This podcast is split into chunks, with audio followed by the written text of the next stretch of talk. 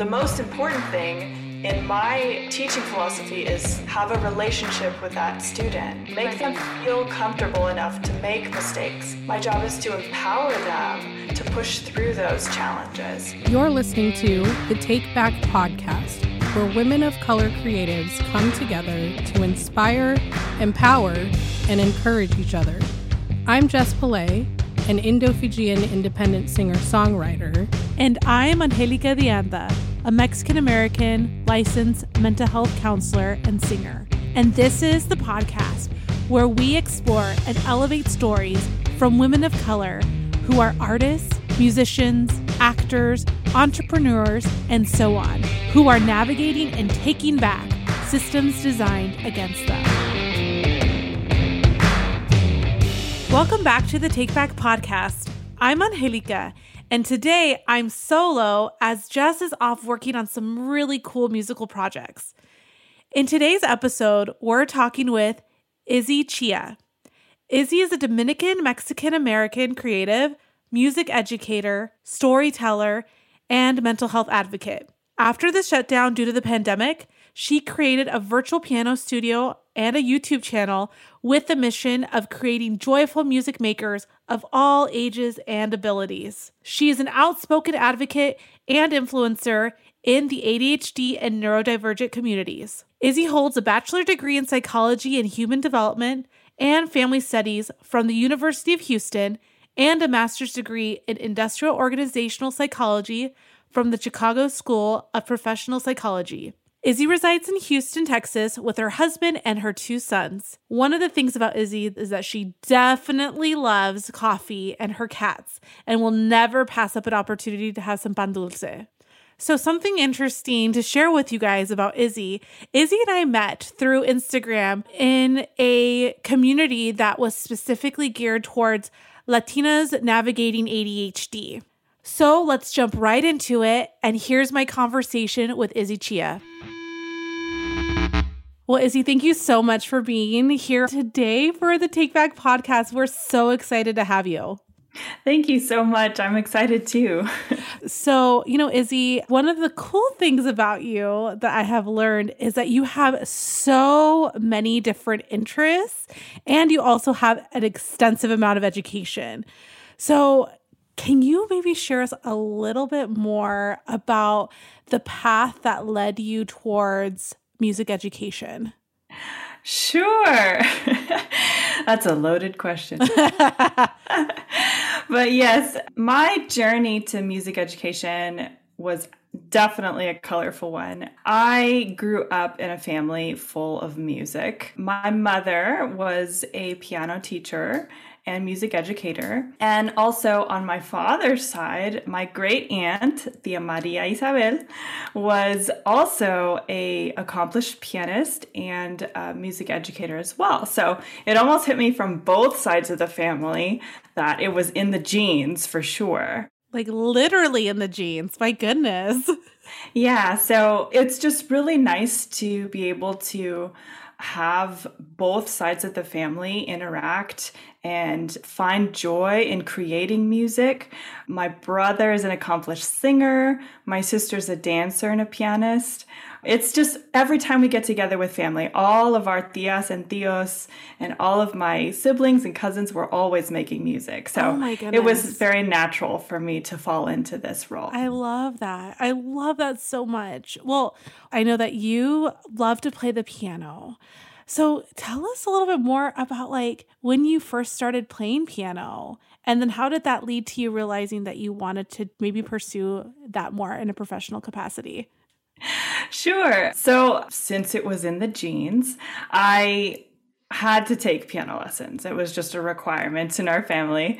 My mom, of course, being my first teacher at age four, starting piano using our little primer books and just finding time sitting next to her at the piano bench and working hard. I was not an easy student, I will tell you that. I I presented my mom with many challenges.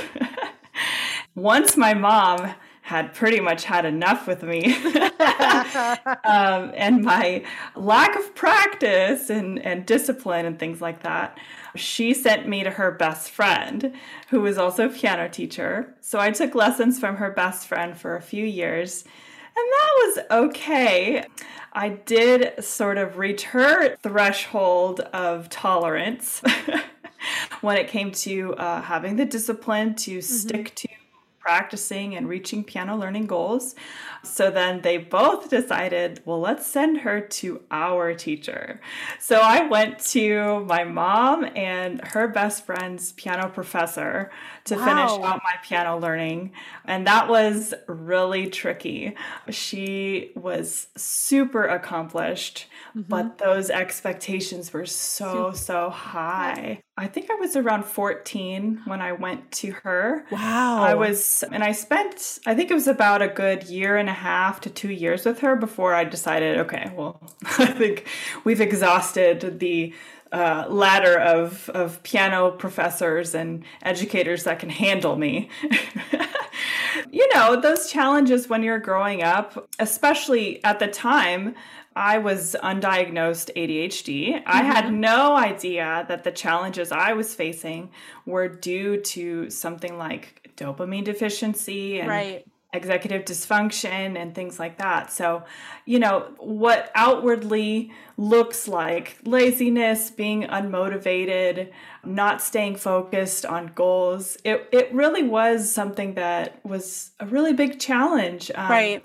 So, that's sort of the the childhood and teenage years exploration of my yeah. piano and voice. I also picked up the flute. At age 11, I picked up flute and I excelled very, very highly on flute. That's actually the instrument that I ended up auditioning for college on, and I ended up as a flute performance major at the University of North Texas. So that was the instrument that got me in the door okay. to music school. And yeah, I mean, I found a lot of joy in playing the flute. It was just so beautiful. Yeah. But I will confess, the original instrument I wanted to play was actually the saxophone. Really? Okay. Yes. That's like me. Okay, like little confession since we're confessing about musical instruments that we wanted to play. That's like me wanting to play the accordion. Yeah. I, I know, right? well, it seems like just even as you were talking a little bit more about your journey learning and playing the piano, and then now you have a virtual YouTube studio for piano students. I mean, talk to me just about how those two different pathways, because I made an assumption, but at some point in your teen years, either you pressed pause on piano or what happened? Well, I found out it didn't require a whole lot of effort to achieve really, really amazing results on flute. It took mm-hmm. less time to master for me, and that was exhilarating. So, seeing that I could achieve really, really amazing things in a short amount of time, I used that to my advantage when I auditioned for college. So once I got to college, though, once I got to the University of North Texas, it got a little scary because yeah. I was used to being a big fish in a very little pond in my hometown, right? right. Talented, everybody's heard me play, all these things, right? They know I'm I've got the stuff. Right. But when I got to North Texas, it was like the biggest blow of imposter syndrome I'd ever gotten in my life because not only was I good, all the people that were at North Texas were mm-hmm. so good and they had achieved so much more. So while I was working through that, I kind of had a falling out with my flute professor, who was, okay. you know, very highly revered woman, incredible performer and educator. We did not really get along very well. And I was kind of afraid of her. But that's okay because yep. once I realized that, that's when I started thinking, well, what else could I do? Right. I mean, I have so many instruments that I love and adore and that I can play, I might as well try something else. So After changing my major from flute performance, I went to vocal performance and I auditioned for some of the collegiate choirs. I was in the early music choir and women's chorus and things mm-hmm. like that. So that was good. After I did that, I wasn't doing so great in some mm-hmm. of my other courses. My music courses, I was doing phenomenally well. Right. But having an interest based nervous system, having to take core classes like economics and all of these things in regular college, I wasn't doing so great in that. So it ended up being that because of that, I had to leave North Texas. Which okay. was so sad yeah. because I had a really great foundation for music. Yeah. Also, I think I forgot to also say, in between sort of me leaving and vocal performance, I switched to music ed. Okay. So I did take two semesters worth of music education courses. So mm-hmm. I had my French and German diction courses.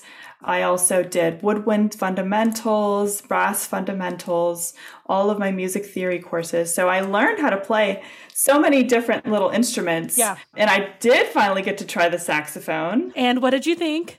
I was terrible. so I'm glad I chose the flute in the end.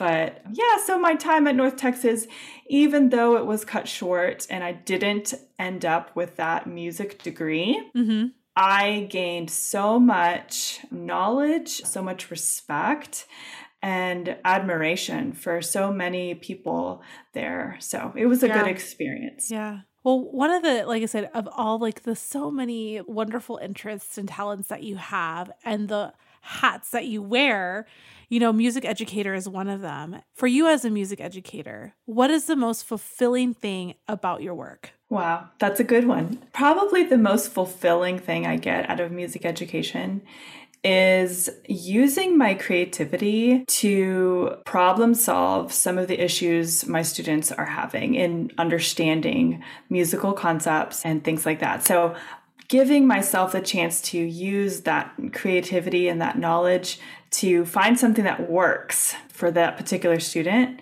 and then seeing them work through their problem and work at it repeatedly and then achieving it it's like yeah. the the look in their face is just they're like, oh my gosh, I did it. And I'm Aww. like, yes, you did. You did. You figured it out. And that boost is something that really just propels them forward and keeps that learning going. Yeah. And of course, as an educator, that's what you want. You want to be able right. to empower your students into keeping the learning going and achieving their learning goals. It's almost in a way like you're stepping in as an educator in ways that your former piano teachers, music instructors, music professors weren't able to help, right? Yes, that's exactly right. You know, my exposure to so many different types of teachers and educators and their styles of teaching, I realized very quickly what worked and then what didn't work. And the most important thing in my teaching philosophy is have a relationship with that student make right. them feel comfortable enough to make mistakes and be vulnerable don't chastise them for making those mistakes right. right my job is not to make them feel bad my job is to empower them to push through those challenges. Right. I love that so much. Well, the other thing that is not going to be a surprise at all to you and our listeners is the impact that the pandemic had on educators on how they engage their students, right?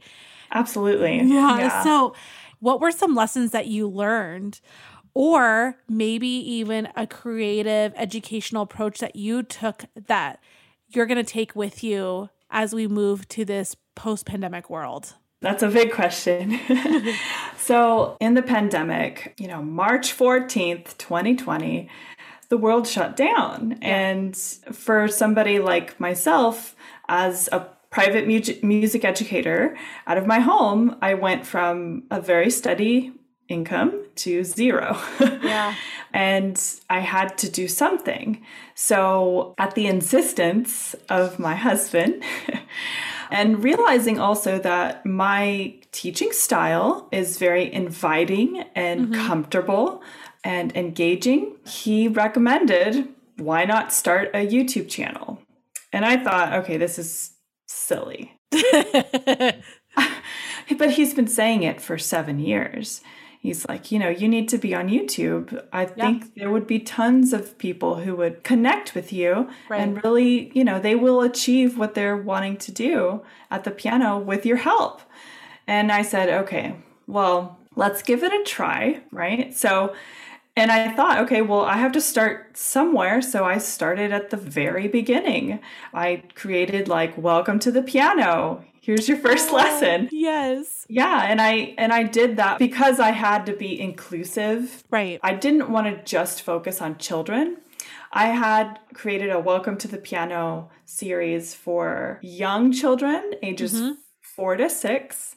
I also did that for children 7 to 12, and then I also had another class for teens and adults Wow. because I knew if teens and adults are home stuck and need something to do, they're Right. bored and grandma's dusty piano is sitting in the corner, they they need something that's engaging and their parents are okay for them to just like go on YouTube on their own so that they they're learning something. Mm-hmm. And I I ended up my very first lesson went viral on YouTube, which was great. What? And I ended up with tens of thousands of people taking my lessons. Stop it, Izzie. Really? Yeah, it was it was quite the surprise. Yeah. so within the first two months of that happening, I realized, okay, I, I need to keep this consistent. So I put out lessons for each level every single week. Mm-hmm. Although that seems like a ton of work, I felt like that initial push at the very beginning set the stage for my mm-hmm. success later on. So as I went through those first couple months, I realized, okay, I need a way to actually monetize this. So I mm-hmm. created a Patreon page, which has worked out very well. And many of these learners who started with me in March 2020 are still taking my lessons. I love that. Yes, and it's like some of the most loyal students and patrons on Patreon. They've been there from the beginning. That's amazing. They have seen my growth. They have supported when I have implemented boundaries for the very first time in my business.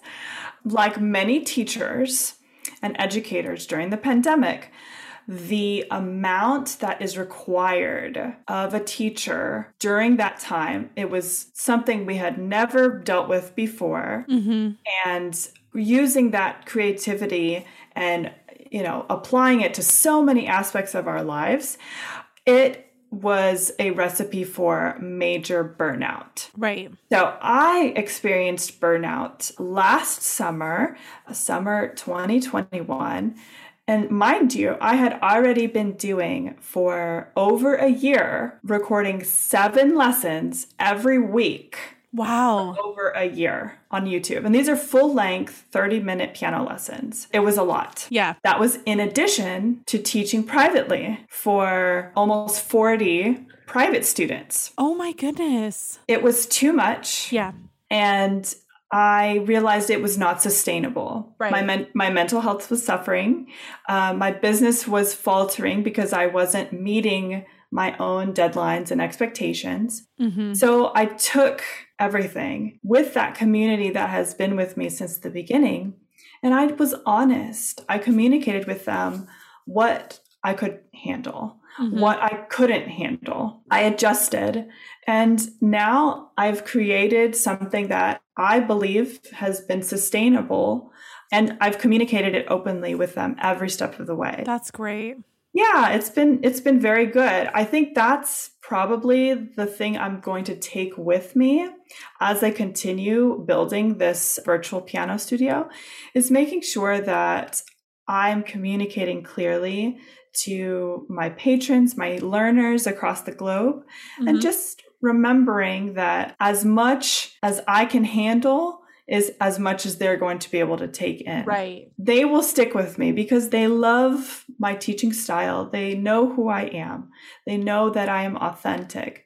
And by making sure that I'm taking care of myself, I will be able to take care of them and their piano learning needs. Oh my gosh, Izzie, this is why I love you. I was like, because this is exactly my same philosophy that I try to embody and what I tell my own clients in therapy is that even though we can do it and some of us can do it all doesn't mean that we need to do it all and that we have to take care of ourselves but it sounded like it came from some some hard lessons that you had to learn coming from burnout right yes burnout was a scary time um, yeah. That was also the time where I discovered my neurodivergence.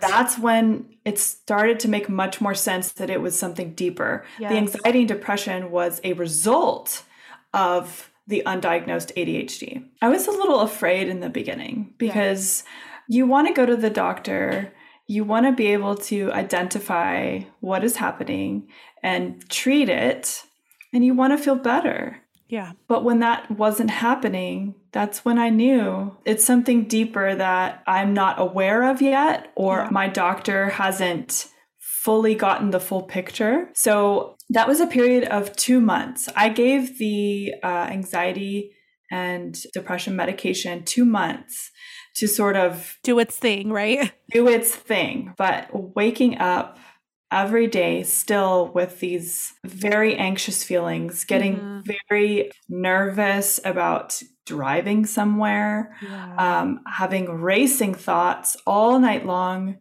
unfinished projects, things laying around, very messy. Mm-hmm. Just always having a running to do list in my head and the list getting longer and longer and longer and longer.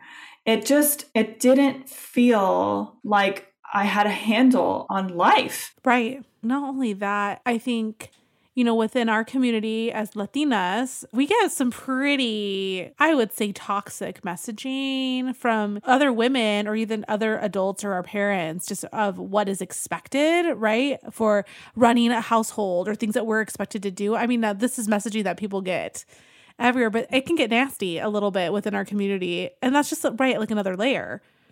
Yeah, you know, growing up in a Latino, traditional Latino Catholic household, yeah. I had to throw all of that in there because yeah. it, it, all adds to the complexity of the situation. Right. You know, the expectations are, I feel, magnified for our culture. And I would say, especially for daughters. Mm-hmm. Daughters in our culture, it's almost like we are like parentified. Like we yes. have to grow up very quickly. Yeah. Right. Our parents were doing the work all over town. You know, my father was a very or he is an entrepreneur. Mm-hmm. He is working all over the place at all hours. And my mother, also an entrepreneur, being a music teacher, she worked out of our home doing her thing, right? Right. But daughters, you know, we we were almost given higher expectations of what is expected of us uh, right. very early on. You know, bathrooms need to be sparkling clean, rooms need to be perfectly clean food and cooking. Right. Learn how to cook. You have to learn how to do the dishes the proper way. This is how you make beans. Don't spill the beans. Right. Wash them, you know, there's so many things right. that is expected especially of women in Latino households. And this is all to be the supporter or the second tier right. to the man in the house. Right. Right. So it's almost like you're doing all this work but you can't enjoy the work that you're doing because it's not even for you it's for another person so like right. prepping daughters with this mentality that you're just there to serve men is is so toxic right so that that experience was definitely something that I dealt with along with many, many other women in our culture. Right. And the fact that we're not encouraged to speak up about how we feel. Right. You know, it's like calladita. We always had to be quiet. Like right. you can't complain about the things that you have to do. So we're so we have all these layers, right? And all these intersections, right? Of just like the cultural upbringing, the cultural expectations of what gender norms and roles look like. But then you have the layer of like oh, undiagnosed ADHD, right? Oh. right? It's a it's a lot, right? yeah, so that that right there, I mean, you can probably understand why there were so many times that I butted heads with Yeah. people in my family and you know in our culture. Like Right. i had no filter. I would say how i felt. I was very honest Which is the opposite of calladita, right? exactly Yeah. yes that's the one um, also you know my emotional dysregulation was an issue right. very chillona crying about everything Right. but i was so passionate Right. about how I felt about things. And I wanted whoever was listening to understand that. Do you remember what your initial thoughts and emotional responses were once you received your ADHD diagnosis? Yes, it was not that long ago, if you remember. I do remember. I got my diagnosis in October of 2021. But my initial feelings after getting that diagnosis were, oh, that makes sense, right? It, Right. it, it was like the clouds lifted, and I was like, oh, I have clarity. The Angelito started singing. I think started clicking. Yes. everything started clicking you know how in movies they do like the the flashback scenes and it's like super fast scenes from your childhood right. going through the thing that's exactly how i felt i was like well that makes sense there and there and there Right. right Well, and you know what's been cool is like I've I have, you know, gotten to know you as you started this journey and not only getting your diagnosis, but like coming to understand what it means. One of the things outside, right, of your YouTube virtual music studio is that you started documenting your journey of understanding your ADHD. Tell our listeners a little bit about what inspired you to start that. sure so you know my brain and how i love to hyper focus on things. If i get something like a new diagnosis about something i know very little about i'm going to put myself through izzy's version of adhd school. I'm going to learn everything i can about whatever it is that i'm dealing with. Scientific studies articles podcasts um, everything i could get my hands and my ears and my eyes on i was just soaking it all in Right. but I know as an educator that the best way that I can demonstrate that I have learned something is by making something or Yeah. creating something that sh- shows that I know what I'm learning and now I know this about myself. So I started documenting that through a new Instagram page.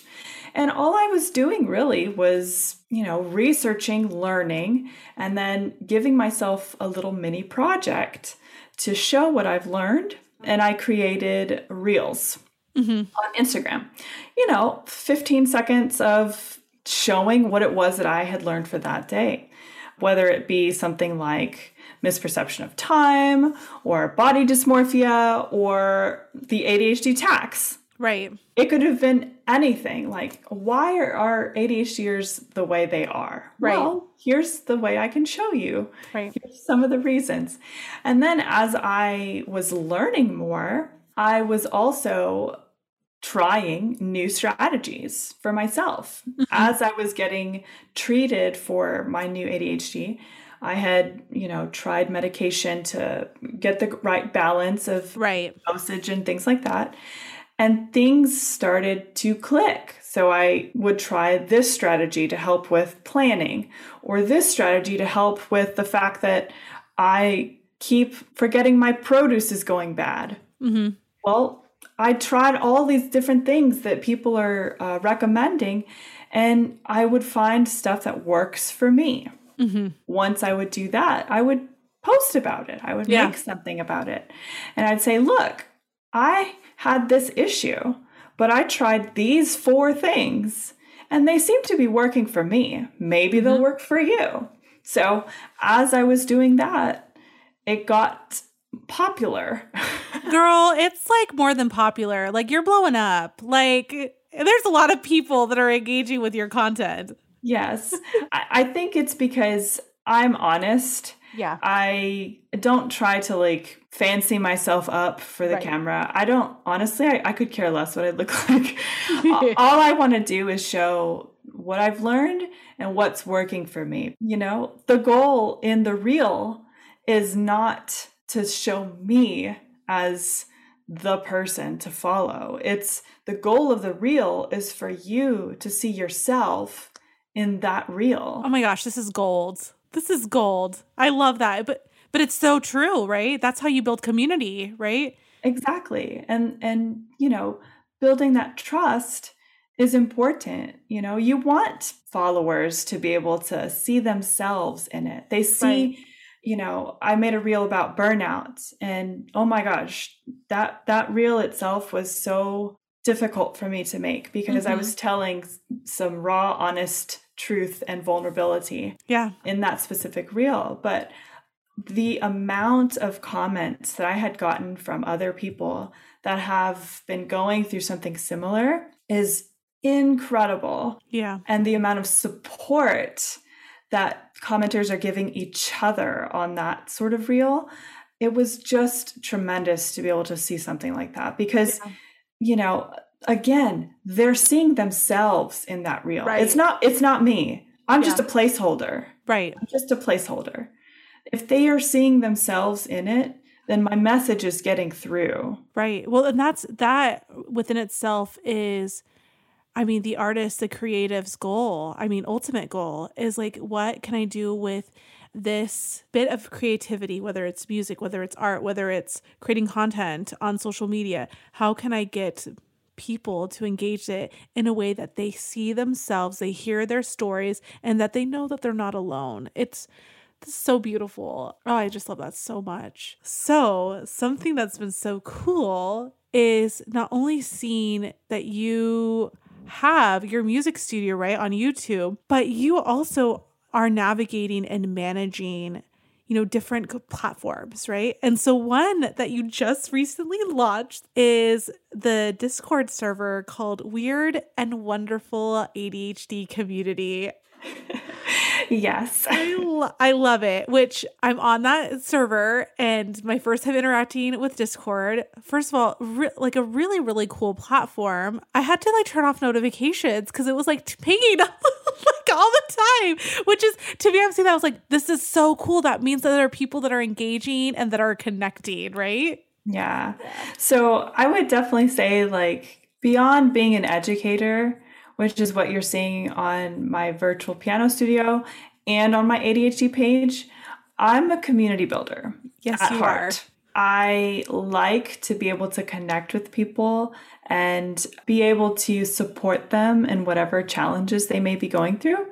And I have found that Discord is a fantastic platform to be able to do that. I use Discord also for my virtual piano studio. We have a very active Discord server with posting videos of playing piano, and I give feedback. It's really wonderful. That's awesome. But when I opened and started with this idea with the Weird and Wonderful server, I knew that it was going to be that safe space, that cozy corner of the internet where, you know, ADHDers can be themselves, share their struggles, also post their wins every Mhm. day. We have a channel called Daily Wins, and people post on there, even if their daily win was remembering to take the dog on a walk, they will post that. And we it. all celebrate that, you know? It's just important because the struggles that ADHDers deal with are magnified Right. beyond you know a neurotypical person's challenges so it's nice to be able to have a safe place to be able to discuss those things so i feel like you know we're only like a, a week and a half in so it's it, it's a really fun supportive group of people I think we're just over 100 members. We have 108 members. I checked this morning. That's awesome. So, but it's it's been good, and I can't wait to see what happens next. I have high hopes for that uh, community. And I would uh, totally agree with you that you are more than just a music educator and a content creator, that you are a community connector. And it's really, really exciting to see you show up and show your giftings in such different ways. And I think that's kind of the the cool thing for folks with ADHD is like we, kind of like a lot of different things, right? It keeps things spicy. It keeps things interesting. Oh yes. oh yes. We're a colorful bunch.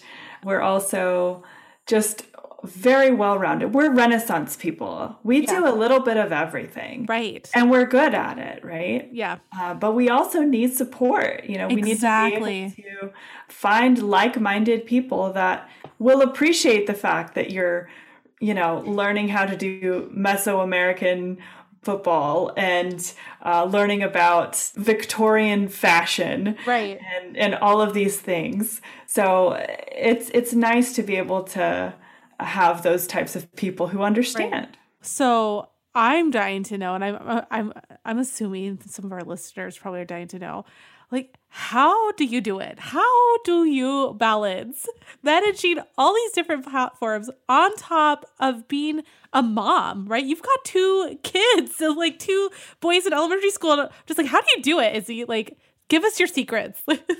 Oof, my secrets. Well, that question is a big one too. So, I think what's important to remember is when you're a mom, and especially a neurodivergent mom, boundaries are important.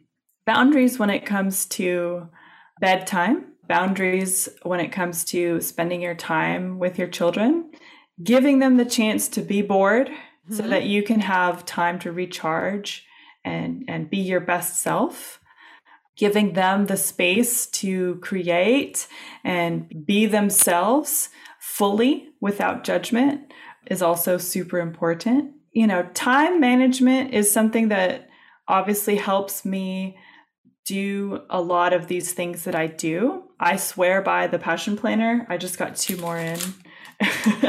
they need to like totally a sponsorship or something because you you plug the passion planner a lot that planner in itself, I know it's it's kind of cliche to say a planner changes your life, but that planner has helped me navigate some of my darkest times mm. and just to be honest with myself about what I can take on for a specific day as well as providing me space to also be freeform and creative and curious. Right. So it's it's like the best of both worlds when I use my passion planner. But it's a lot of things. Being a mother is probably something that brings me the greatest joy in my life, but it also brings me the most stress. because the fact, you know, being neurodivergent, you're you're ultra sensitive to the fact that you just don't want to get things wrong. Right. But when you do get it wrong, also understanding that it's important to be honest mm-hmm. with your children Tell them how you feel, honestly. If you're frustrated, instead of yelling at them to get something done, it's leveling with them and saying, I'm very frustrated right now and I'm mm-hmm. having a hard time. I need one minute break. Can you play quietly while I have my break? And then we'll discuss what what we're dealing with. Well, you were pretty honest earlier in talking about your experience of burnout um, and how that led you to end up getting your um, ADHD diagnosis. Now, having experienced burnout, do you ever find yourself worried about potentially re experiencing it again? I would say that the worry is always there, mm-hmm. but, and burnout isn't something that just, you know, you're you're better after you get medicine, right? Right. I find that burnout takes almost years of relearning how to be firm with boundaries, how right. to take care of yourself. And, you know, there are times where you can have the threat of a relapse mm-hmm. into burnout again. But the recognition of being able to identify what is putting me back in that space. Mm-hmm. You know, I use the imagery of a, a cave with a scary bear. And that's what I described in that reel in particular that really yeah. resonated with people is like I when I experience burnout, I imagine myself in a deep, cold, wet cave and I'm stuck with a, a ferocious bear.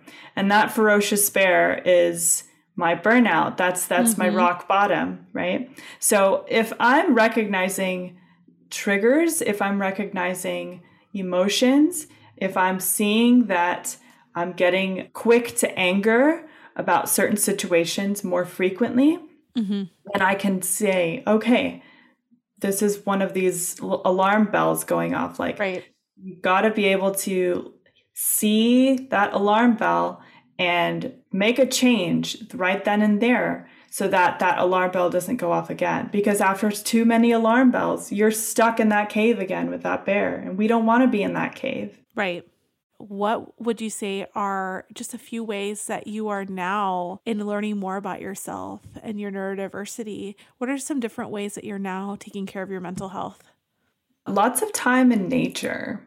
I think that leaving notifications off, mm-hmm. taking the kids to some sort of park or hiking trail or something, I feel like that has been such a healing experience. You know, and it's not always, you know, trees in nature. Maybe it's right. a visit to the beach, listening to the ocean, you know, smelling that sea air, you know, we live about an hour from Galveston. So we're in right. Houston. So we will visit the beach and the kids, you know, they can spend hours out there just digging around looking for crabs or anything and and my husband and I really take that opportunity to just connect and just unwind. It's it's important because mm-hmm. it reminds you of the rhythm, the rhythm of nature is it's slow. It's not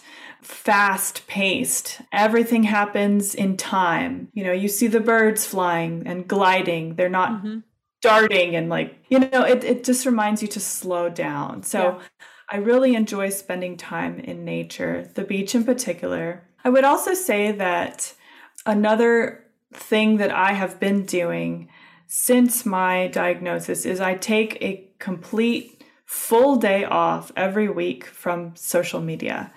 You probably are aware of it because I'll post like on a Saturday night, hey, I'm going to be off for my regular Sunday. See yeah. you Monday. So, by establishing that for myself, I feel like that's been really important to keeping myself from reaching burnout. Mm-hmm. And then, you know, little things here and there around the house to take care of myself making myself a smoothie or enjoying my cup of coffee in silence, you know, going outside and playing with my dog. Love it. Letting the cat sit on my lap for an hour and like really succumbing to the there's a mm-hmm. cat in my lap, I can't move mentality, right? Yeah. It's like that's a rule. If the cat's sitting on you, you can't get up. Right. That's like the universe's way of saying you need to slow down. Right. So you allow it to happen. Let the cat do its thing. He's doing his thing and happy as a lark. So I love it. Well, we're at like the final segment of our show, which is my favorite. So, this segment is called The Final Five in Five, which is five questions in five minutes. Okay. Are you Let's ready? See if I can stick to that. uh, we'll see. I think you can. Okay. All okay. right. So the first question is What is currently inspiring your creativity? What's currently inspiring my creativity? I am really into alebrijes right now. Yes, which some of our listeners may not know what what alebrijes are. So do you want to tell them? Yeah. So um, I think it was in the 1950s. mm-hmm. Pedro Linares, who was a, a sculptor and an artist, had some sort of sickness and he had hallucinations. And in his hallucinations, he had these whimsical, magical looking hybrid creatures, very colorful. And he kept hearing this word, alebrije, alebrije. And as he came to from that sickness, he used that to develop these sort of picturesque, whimsical creatures that are are highly imaginative. Mm-hmm. So it's part of Mexican culture, but it's right. modern Mexican culture. Yes. A lot many times people get confused that ale- they think alebrijes are like the window to the dead. That was just the representation in the movie Coco.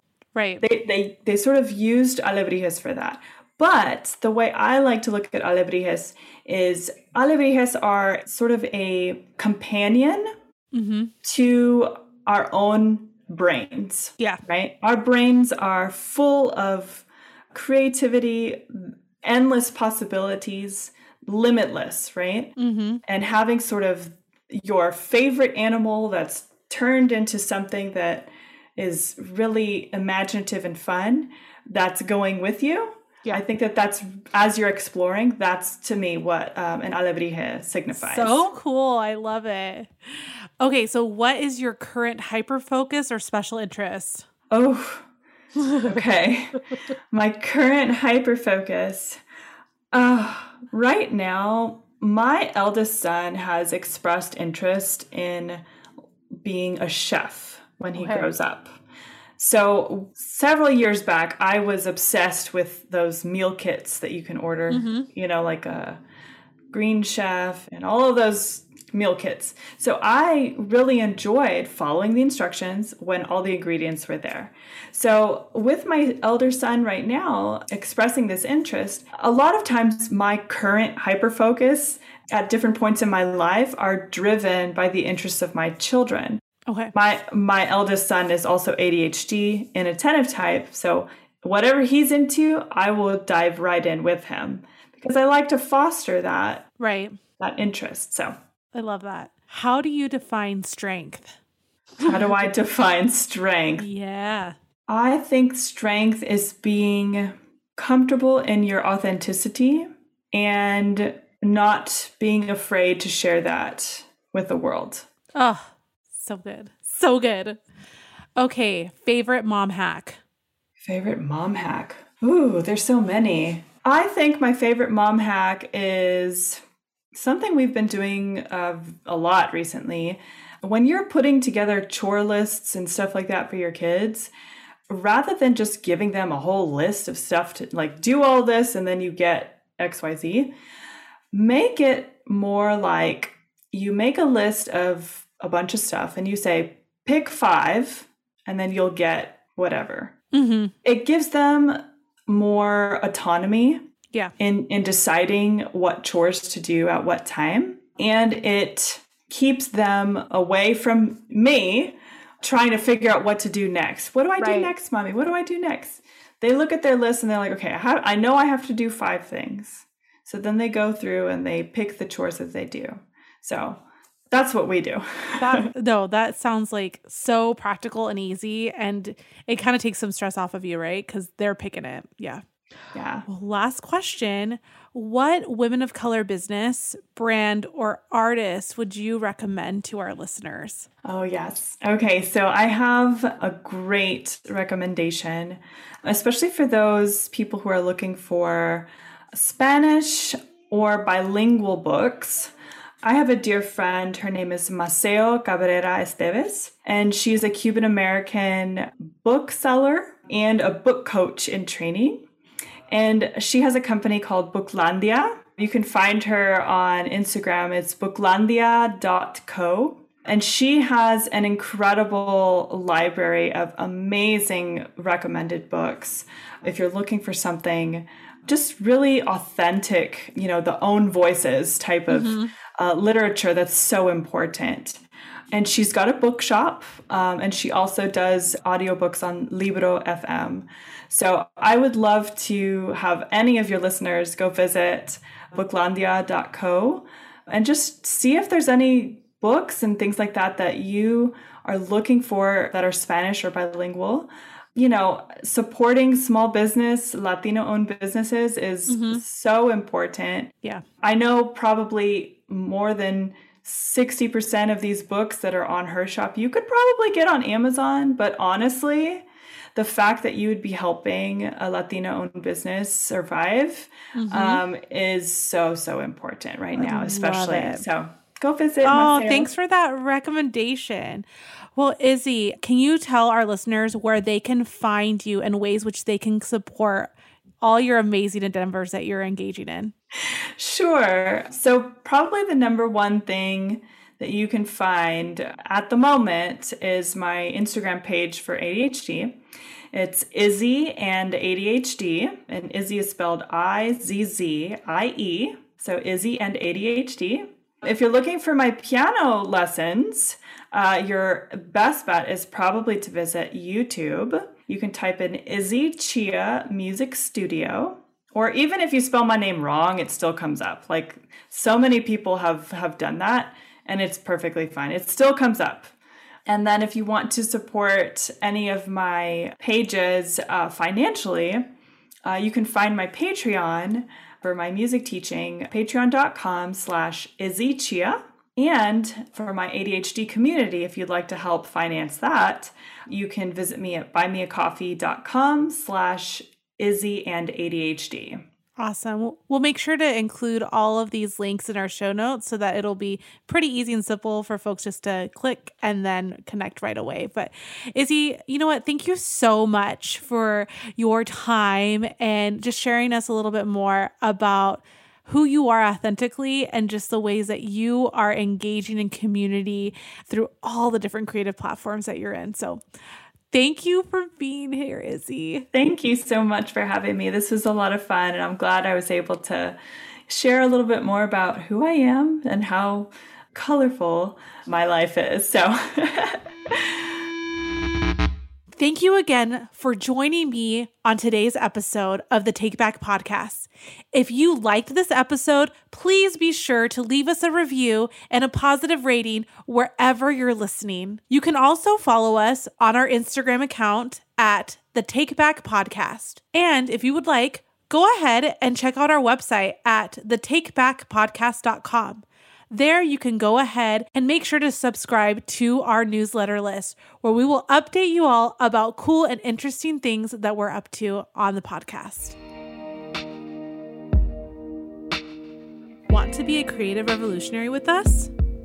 Visit thetakebackpodcast.com to learn more.